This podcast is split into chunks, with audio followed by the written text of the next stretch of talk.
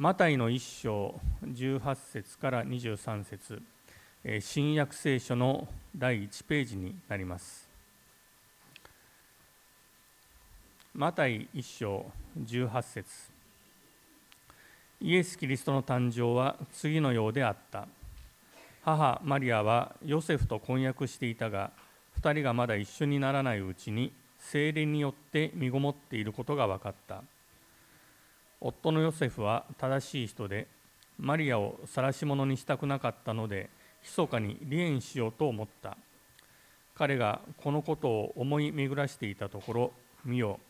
主の使いが夢に現れていった。ダビデの子ヨセフよ恐れずにマリアをあなたの妻として迎えなさい。その体に宿っている子は精霊によるのです。マリアは男の子を産みます。その名をイエスとつけなさい。この方がご自分の民をその罪からお救いになるのです。このすべての出来事は主が預言者を通して語られたことが成就するためであった。見よ処女が身ごもっている。そして男の子を産む。その名はインマヌエルと呼ばれる。それを訳すと神が私たちと共におられるという意味である。愛の完成に向かう予言の成就と題しまして高橋先生からメッセージを取り次いでいただきます。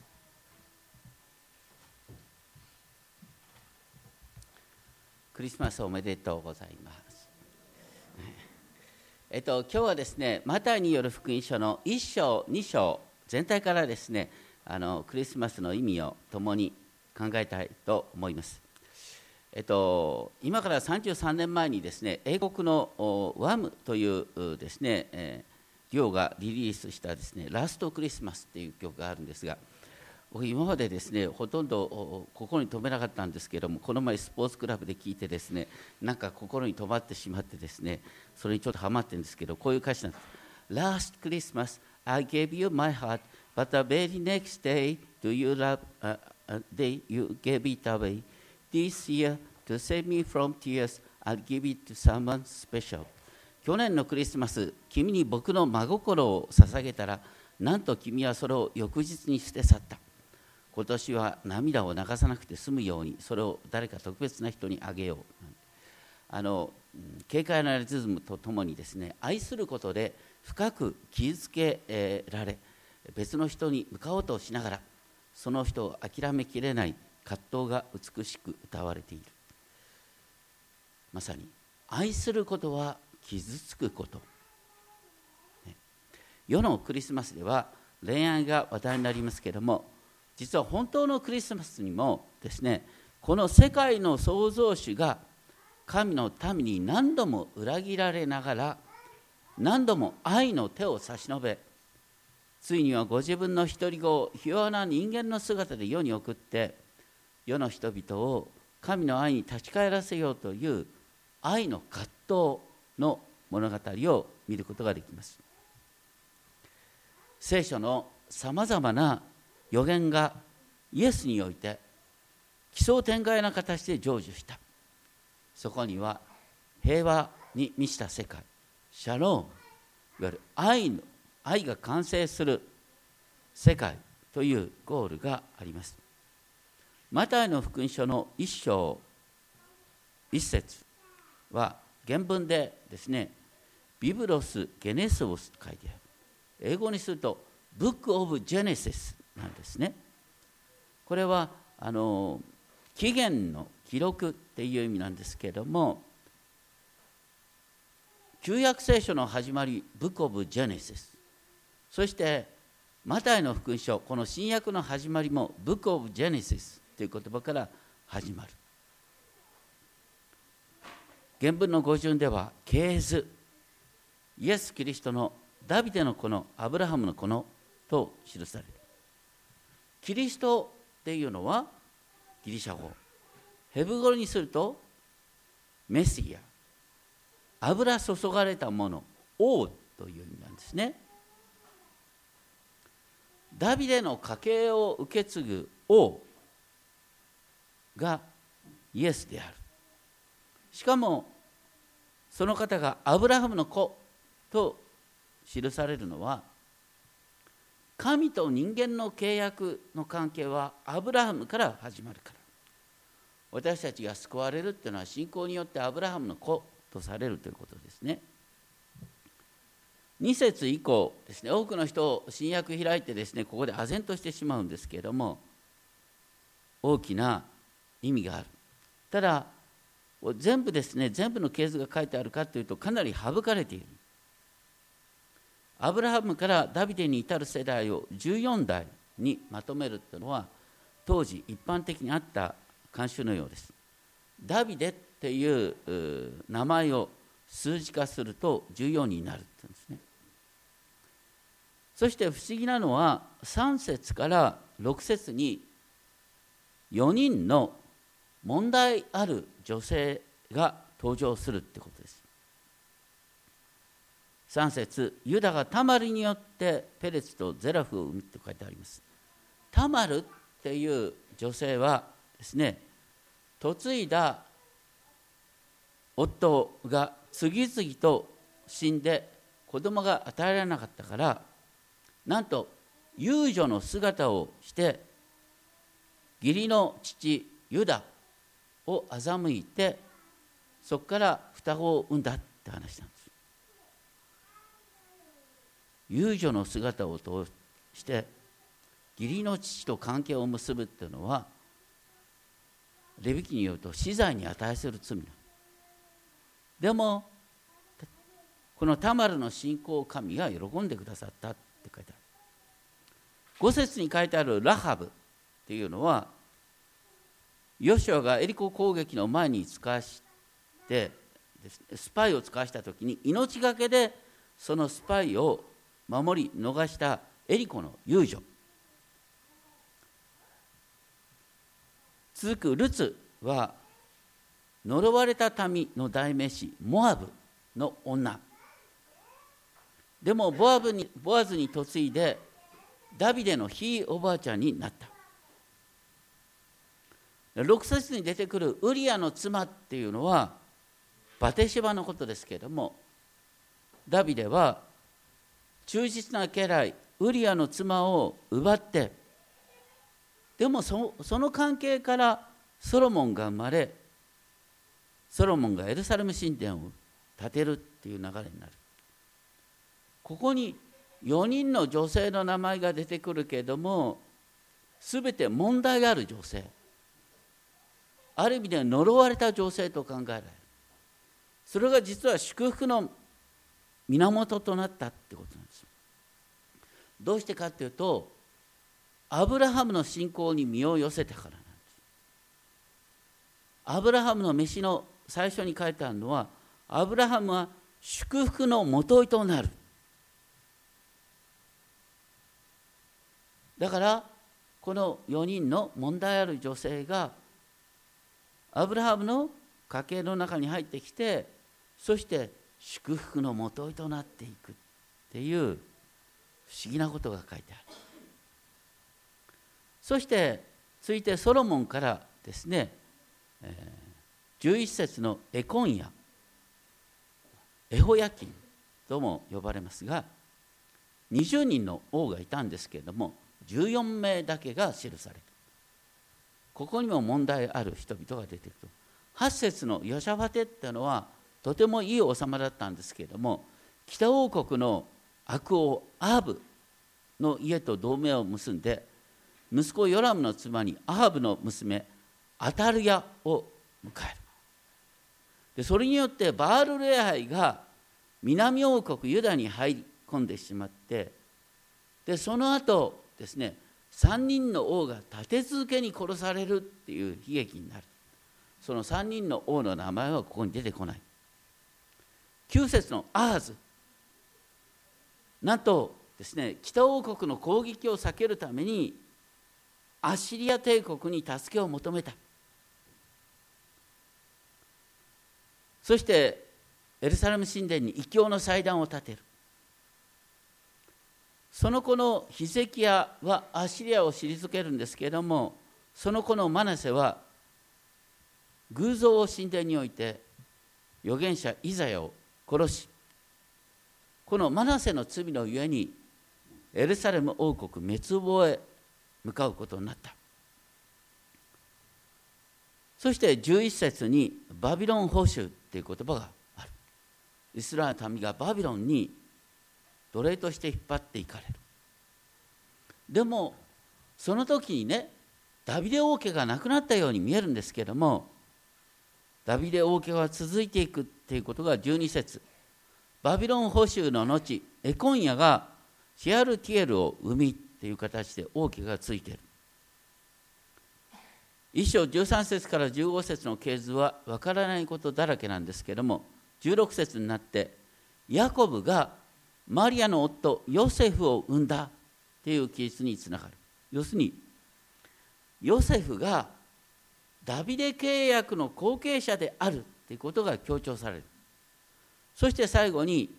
キリストと呼ばれるイエスはこのマリアからお生まれになったと書いてある。大切なのはダビデ契約。それはどこに書いてありますか？サメル記第27章にダビデ契約が書いてある。第2サムエル7章16節に、ね、ダビデに向かって神様こうおっしゃった。あなたの家とあなたの王国は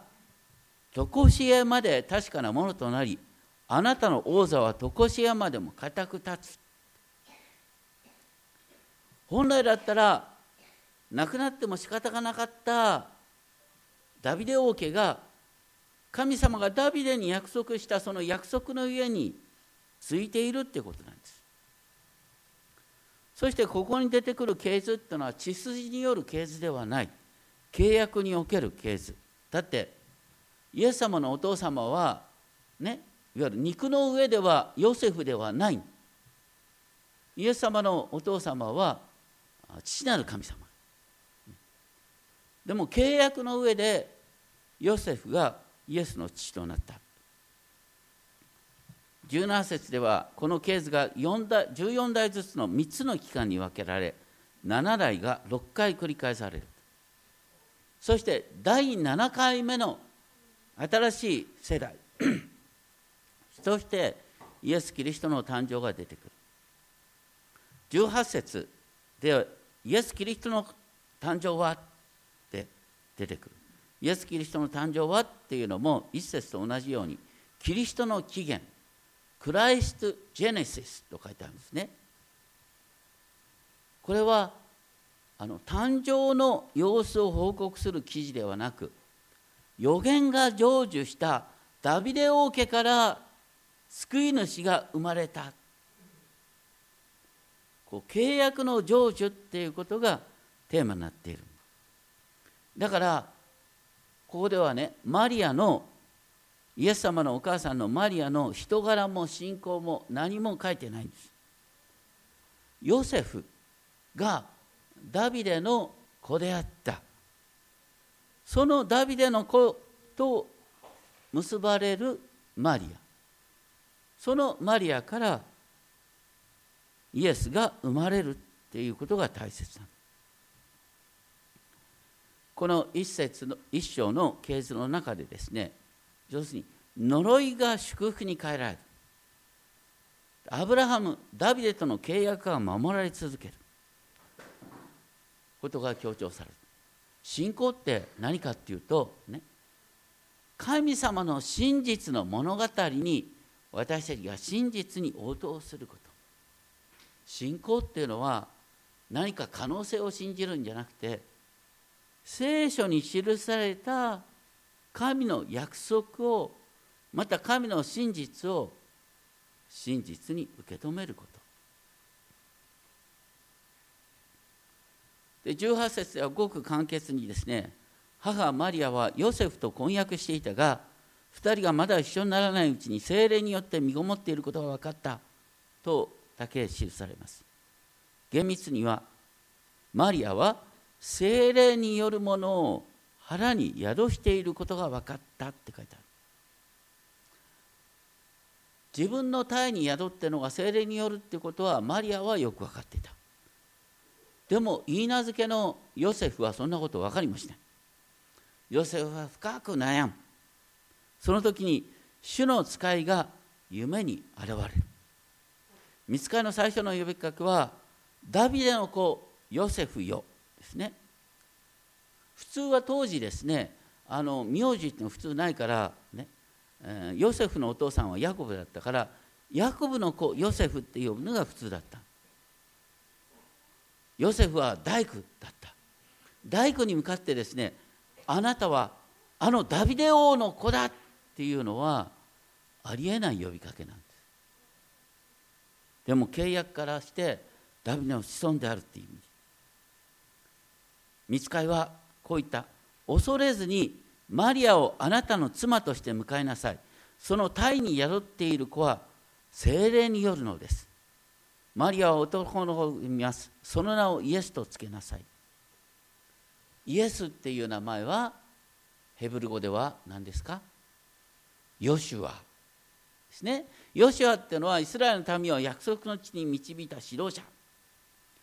だからイエスっていう名に新しいヨシアとしての使命が含まれる。でそのことが一章21節。この方がご自分の民をその罪からお救いになる。私たちは普通罪からの救いっていうとですね死んでも天国に行けるっていう話に理解する。それは間違ってはいないんですけれどもここでは書いてあるのはね要するにイスラエルの民が神に背いてバビロン帝国現在のイラクに奴隷として引っ張っていかれたその補修から解放される。イスラエルが呪いから祝福に変わるっていうことが罪の許しなんです。かつてですね神がイスラエルの民の真ん中に住んでいる時ね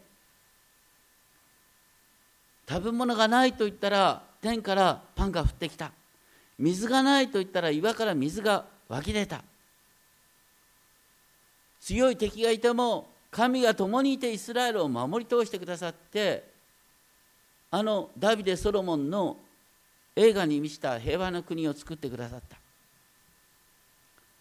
神が共にいるってことはねそういう呪いとの状態から変えられるってこと。です私たち違法人にとってはですねイスラエルの救いってイスラエルの話ってどういうふうに関係あるのって思うかもしれません。でも私たちもある意味で呪いのもとにある。それは何ですか？あの創世記に書いてあるね。アダムの罪のゆえに何が起こったって書いてある。アダムの罪のゆえにね大地が呪われてしまった。それゆえ労働がですね苦しみに変わった。皆さんも仕事が結構大変だなって思うことがあるかもしれません。それは誰のせいか？アダムのせいです。だから残念ながらこの世での仕事はつらい。でも私たちはキリストにあって救われる時に仕事の見方が変わる。仕事が神から託された名誉ある責任になる。で仕事は神のために捧げる奉仕となる。で一見結果が出ないようでも神様に対して捧げる奉仕だから神様が責任を持ってそれを全うしてくださる。そこに新たな誇りが生まれるってことです。それがいわゆる永遠の命。新しい天と新しい地の命が今から始まっているっていう意味です。そして一章22節でこのすべての出来事は主が預言者を通して語られたことが成就するためであった。と記されイザヤ書7章14節が引用される。イザヤ書7章14節っていうのはさっき言ったアハズっていうね愚かな王がいてなんと北王国が攻めてくるからといってアッシリア帝国に助けを求めた。そんな愚かなことをするな。神様は信頼に値するっていうことを言ってでもアハズがその神の約束を信じようとしなかったんでアハズに与えられたわけのわかんない約束。アハズにとってはわけのわかんない約束。それがイザヤ書7章14節に出てくる御言葉「見よ処女が身ごもっている。そして男の子を産む。その名はインマヌエルと呼ばれる」言ってることはアーズが、ね、求める救いは今来ない。差し当たりイスラエルはとんでもないことになる。国が失われる寸前まで行く。みんなが困窮する。困りに困ったところで救いが分かるんだよって話だったんです。大体どこの世界にね女の人がお腹大きくなった処女だなんていうバカがいるか。これはありえないこと。だけどその名はインマネルと呼ばれるっていうのはすごいこと。神が私たちと共におられる。でこの神が私たちと共におられるっていう名前が救い主の意味だって言った時に不思議なんですね。マタイの福音書でイエス様が十字架でねあの7つの言葉をで祈ったって書いてあるんですけどマタイに書いてあるイエス様の十字架上の言葉って何ですか？たった一つしか出てこない。我が神我が神どうして私を見捨てになったか。どういう意味ですか？神は私を見捨てたっていう意味でしょ？でこれはインマヌエルと真っ向から反するインマヌエルとは神が私たちと共におられる。だから神が私たちと共におられるという方が十字架にかかった時神は私と共にいないって言ったんですよ。でもそうじゃなかった。3日目にイエスは死人の中でよみがえってやっぱり神がイエスと共にいたっていうことが明らかになる。だからあの皆さん神様が共にいるっていうのは大抵ね本当に困り果てた時によくわかる。人生が順調にいってる時は神が私たちと共におられるってことはなかなかピンとこないんです。自分の力の限界を超えた困難に直面した時にでも神様が私の道を開いてくださったっていうことがよくわかる。とにかくこのインマヌエル予言っていうのは切羽詰まった人に一番よくわかる。だからヨセフは分かった。ヨセフは貧しい人だった。で言い名付けのマリアがお腹がでかくなった。でも実は少女が身ごもるっていうことがイザヤ書に書いてあったんだ。っていうことでああこれは予言の成就なんだっていうことが分かった。っていうことなんですね。今まで出てきたイスラエルの王っていうのはね王として力を振るうがゆえに神が共にいるってことは分からなかった。しかしダビデのこのヨセフずっとずっとね後で生まれたヨセフさんは神が共にいるっていうことがよく分かったってことなんです。そして今生まれたイエスはですね新しいヨシュアとして私たちをこの世の困難の中に派遣してくださる、ね、昔のヨシュアはイスラエルの民をですねカナン人の住む約束の地に導いた。で新しいヨシュアイエス様は私たちをこの矛盾に満ちた世界に使わせてくださる。でもねイエス様が共にいるからイエス様が共にいるって神が共にいてくださるからこのね、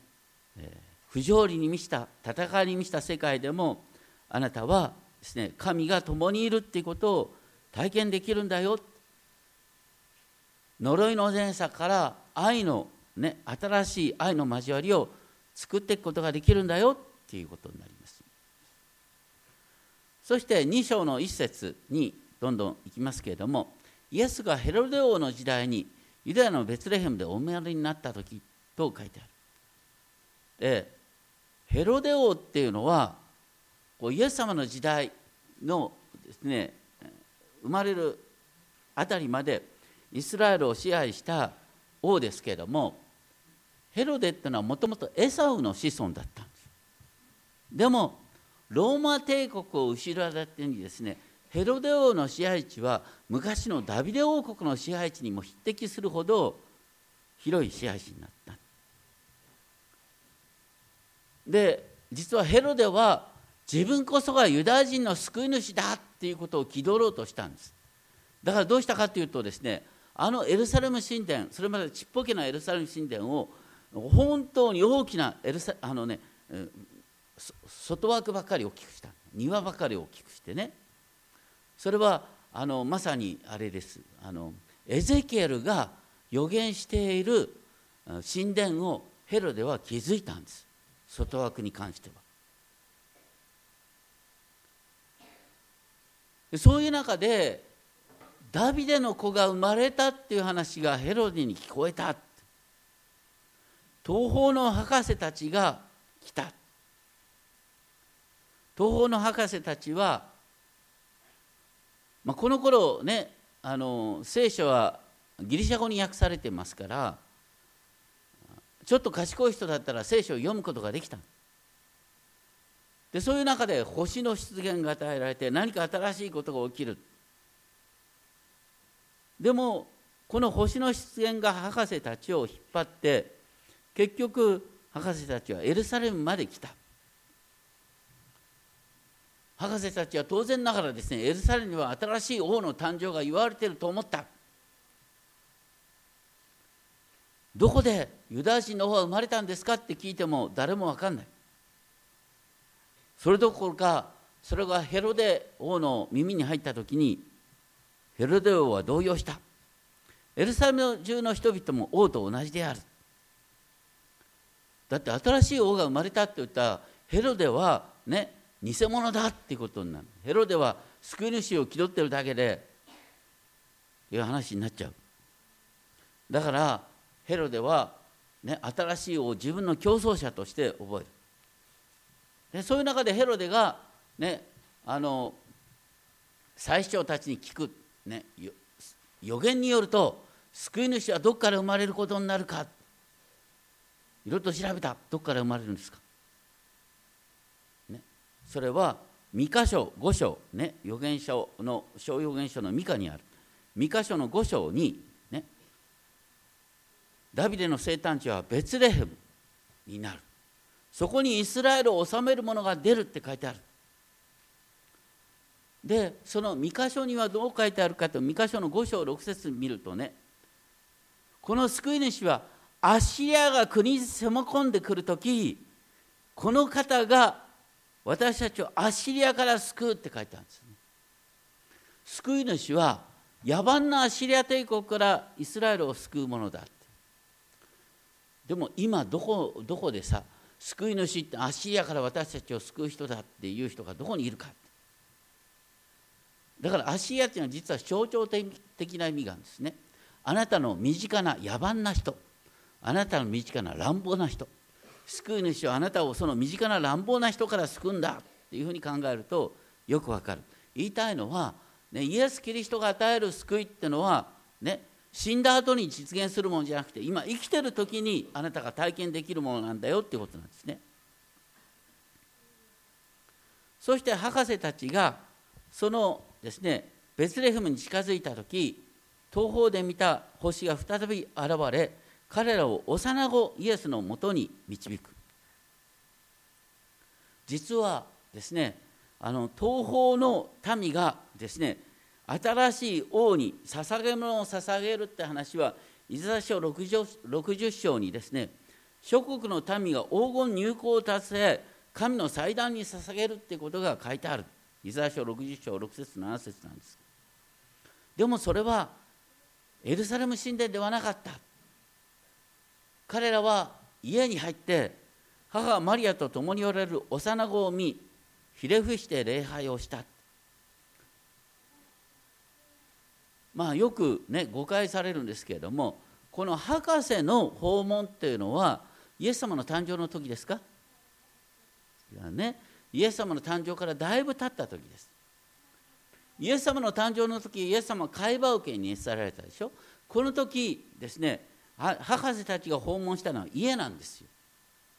ちゃんと家に住んでたんですそして博士たちは宝の箱をあげて黄金入香もつ薬を贈り物として捧げた。これは最高の王に対する贈り物だった。でも博士たちが救い主の誕生を、ね、発見したってことはヘロデにとってはすごい脅威になる。ヘロデはどうしたか、ね、ベツレヘムから生まれるっていうことを聞いたらベツレヘムの2歳以下の男の子をみんな殺した。大量虐殺。でもね考えてみたらベツレヘムなんて本当に小さな村なんだ。から多分そこにいた2歳以下の男の子なんか、ね、10人から30人ぐらいだったと思います。だから記録にも残らないってことなんですでもねそういう恐れが出てきたので再び見つかいは夢の中でヨセフに現れてこういう4章13 2 章の13節ですね。立って幼子とその母を連れてエジプトへ逃げなさい。そして私が知らせるまでそこにいなさい。ヘロデがこの幼子を探して殺そうとしていますってこと。そこでヨセフは夜のうちに幼子とその母を連れてエジプトへ逃れた。ヘロデが死ぬまでそこにいたね。面白いのはね 大体ヨセフさんがそのエジプトに行くったってお金困るよね。旅行代はどこから出たんですか？その前に3人の博士あ3人と書いてね博士たちがですね黄金入港を持ち役持ってきたからねそれを旅費に当てることができたんです。神様は命令を与える時にちゃんと備えも満たしてくださってたんですね、まあ、とにかく面白いのはここのところでですね2章15節で書いてあるのはこれは主が預言者を通して私はエジプトから私の子を呼び出したと言われたことが成就するためであったって書いてある。このね予言っていうのはどこに出てくるかっていうとねホセア書の11章1節なんですね。ホセア書11章1節。普通私たちは予言っていうとね未来予言かと思うんですけれどもホセア書11章っていうのは旧約の1547ページになりますが、ね、ホセア書11章1節1547ページですけれどもあの ここに書いてあるのはねあのこうイスラエルが幼い頃私は彼を愛しエジプトから私の子を呼び出したって書いてあってこれは昔の出エジプトの話を書いてあるんです。救い主がねエジプトに下るなんてことは何も書いてないんですよ。言ってることはですね何かというと予言というのは未来予言というよりは、ね、起こってる出来事を聖書の視点から起こってる出来事を神の物語の視点から見直すってことなんです。だからね、イエスと、ね、それとヨセとマリアがエジプトに下ったっていうことは、ね、イスラエルの民がかつてエジプトの奴隷状態から解放された出エジプトをもう一度再現するっていうことの意味なんです。でこの法制書11章では引き続き何て書いてあるかっていうと11章2節でねイスラエルの民は、ね、神からね、エジプトの奴隷状態から救い出されたのに呼べば呼ぶほどますます離れたそして別の、ね、神バールに生贄を捧げた。11章3節この私がエフライムっていうのは、ね、あのヨセフの子ですね。北北国の中心人部族ですけれどもエフライムに歩くことを教え腕に抱いた。しかし私が彼らを癒したことを彼らは知らなかった。私は人間の綱愛の絆で彼らを腕に抱いた。しかし私が彼らを癒したことを彼らは知らなかった。本当にですね神様がこれだけイスラエルを大切にしたのに彼らは別の刺激を求め続けた。でその結果として北王国イスラエルは滅びたでしょ。その時にね神の裁きとして北王国イスラエルを滅びるんですけどもその時の神の気持ちがどう書いてあるかというとホセア書11章6節11章8節の終わ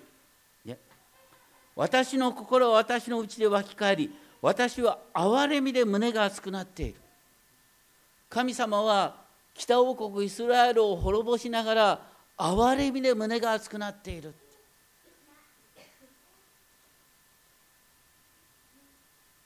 だから、ね、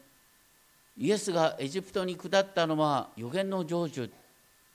ハレルヤとか言うんじゃなくてまさにイスラエルの歴史を繰り返しイエスから新しいイスラエルが始まるんだ。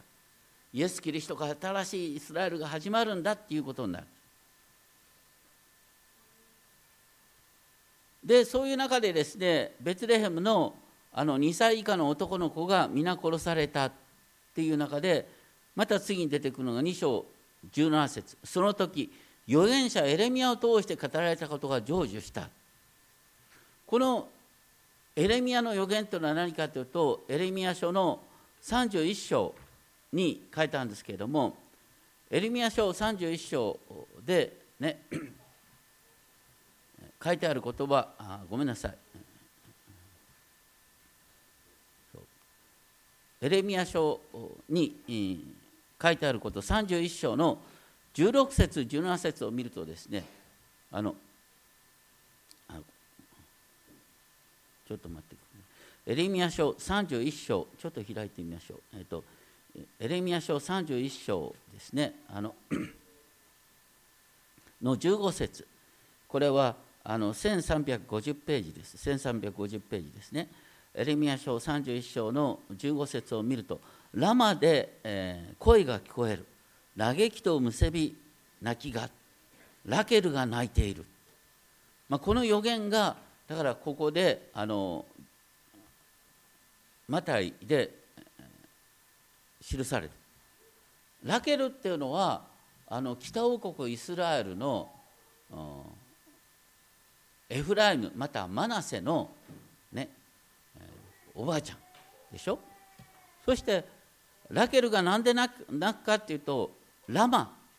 ラマっていうのはエルサレムの北8キロぐらいにあるですねベニヤベニヤ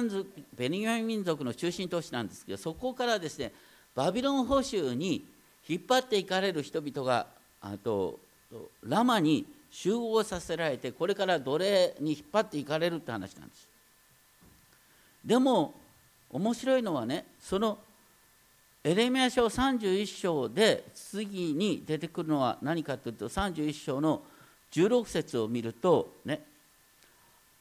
あなたの泣く声目の涙を止めよ。あなたのロークには報いがあるからだ、ね、今バビロンに引っ張っていかれるけれども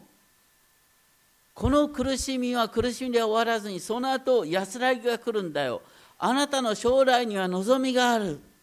あなたの子らは自分の土地に帰ってくるっていう希望が書いてある。だからね予言の成就が幼子が殺されることっていうのはたまらない気がする。でも言ってることは幼子が殺されてるんだけどもそれはエレミアの予言の中で起こっていることエレミアの印の中で起こっているってことはそれは悲惨なようでありながらそこのところに希望があるんだということを言ってる神が全能ならばなんでこんな悲惨が許されるのかって思うことがありますけれども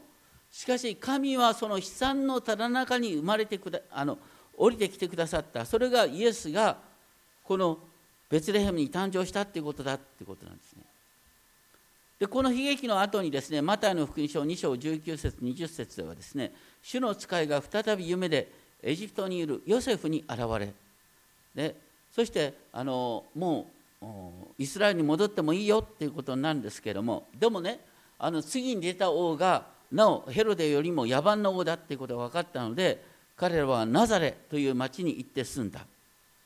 そしてその理由がですね2章23節この方はナザレ人と呼ばれるという予言の成就。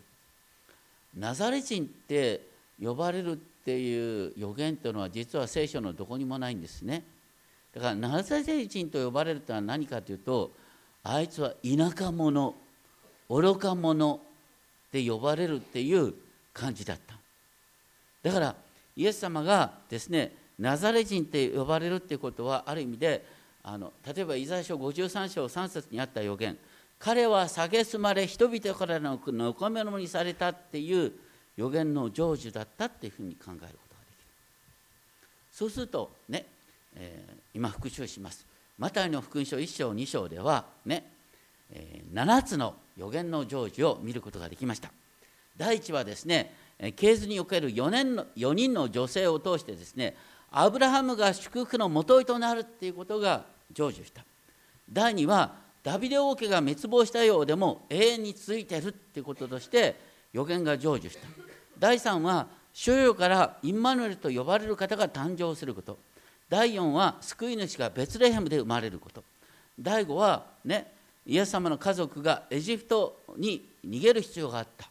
でもそれはエジプトから呼び出されるという意味であった。第6はベツレヘムの幼児虐殺に預言者エレミアの嘆きと希望が見ることができる。第7は救い主はナザレ人田舎者と呼ばれるということだった。これ呼ぶとねどれも私たちはねよくね予言が成就したハレルヤって言うんですけどもここに書いてある予言が成就したハレルヤじゃないよね。予言が成就したなんていうことをなんていう悲惨が起きるのか、言ってることはね今日ちょっと分からなかったって思われる方もいるかもしれません。だから最後にこれだけ覚えておいてね。皆さんの中に訳の分かんないことが起きた。悲惨が起きた。それを神のストーリーの全体から自分の悲惨を見ることができるようになるってことは予言の成就を見るってことなんです。あなたの悲しみあなたの悲惨あなたの苦しみは神の御手の中に覚えられてるっていうことなんだ。そしてそこに希望があるんだ。それがここに出てくる予言の成就なんですよ。苦しみに意味が与えられるってことが予言の成就だったんです。決して未来予告じゃない。でも同時にね一つ一つ神の一見なんでこんなことっていうことの中に神の計画を見ることができるっていうことはこの世界が神のご計画通りに完成に向かうっていうことでもあります。今日一番最初に何を読みましたか？今日一番最初に読んだのはイザヤ書11章ですね。イザヤ書11章を購読したんです。イザヤ書11章では何と書いてある？一番最初にエッサイの根株から新芽が生えというですね救い主のあの誕生が生まれて11章の6節から何て書いてありますか？11章の6節から。狼が子羊と共に宿り、ね、ライオンも牛のように藁を食う。血のみ子はコブラの穴の上で戯れる。要するに弱肉強食がなくなる平和が実現するって書いてあるんです。それとほとんど同じことがイザヤ書65章17節。私は新しい天と新しい地を創造する、ね、よく言います。このステンドグラスはイザヤ書65章17節をイメージしてる。ね。新しい天と新しい地の成就。で私が想像するものをいついつまで楽しみ喜べ。私はエルサレムを喜び私の民を楽しむ。彼らは無駄に労することがない。であなたの祈りは今すぐに神に届くんだよ。っていうことが65章の 終わりの方に出てくる。だからね今日いろいろと話しました。旧約予言そんなの分かんないよ。補正書なんて開いたことないよ。三箇所を開いたことないよっていう方がいらっしゃるかもしれません。後で復習してください。楽しいです。とてもね。言ってることはね要するにわけのわかんないことだけども全部ねこう神のご計画通りに進んでいくっていうこと。ということはこの世界に争いがあったとしてもやがて平和の完成する世界が来る。それはちゃんと遺罪書に書いてあるからってことですね。平和シャロームの完成する世界が来る。でそのように考えると私たちはどのように今生きたらいいかっていうのは分かるよね。世界は平和の完成に向かってる。愛の完成に向かってるとするならば私たちが今ここで何をすべきか。5年後10年後のことは分からない。しかし今なすべきことは分かってる。永遠の世界が愛の完成であるとすれば今ここで隣人を愛すること。隣人の痛みに共感すること。そして愛の交わりを広げること。キリストの復活によって確定できたことそれはあなた方は自分たちのロークが主にあって無駄でないことを知っているっていうですね。ロークが無駄にならないっていうですね、確信だった。そして私たちはどんな悲惨にあったとしてもですね全てのことが共に働いて益とされるっていうことを私たちは信じることができる。いろいろと話しましたがこの世界は愛の完成に向かっていく。であなたのロークは無駄にならない。そして全てのことが共に働いて益となる。だからわけのわかんないことがあったとしても一つ一つ毎日を大切に神の愛を実践して生きていきましょうね。ね。いろいろと話したけど結論は簡単でしょ？ね。何も難しいことはない。預言書に書いてあるのはこの世界は愛の完成に向かうことその一つ一つをイエスの誕生に見ることができた7つの預言の成就でも予言の成就ってのはああハレルヤっていうもんじゃなくてなんでこんな悲惨なことが起こるのっていうことの中に神のご計画を見るっていうことだこの世界は一見わけのわかんないことが起こるようでありながら神様のご計画が進んでいるんだよっていうことを覚えたいと思います。お祈りをしましょう。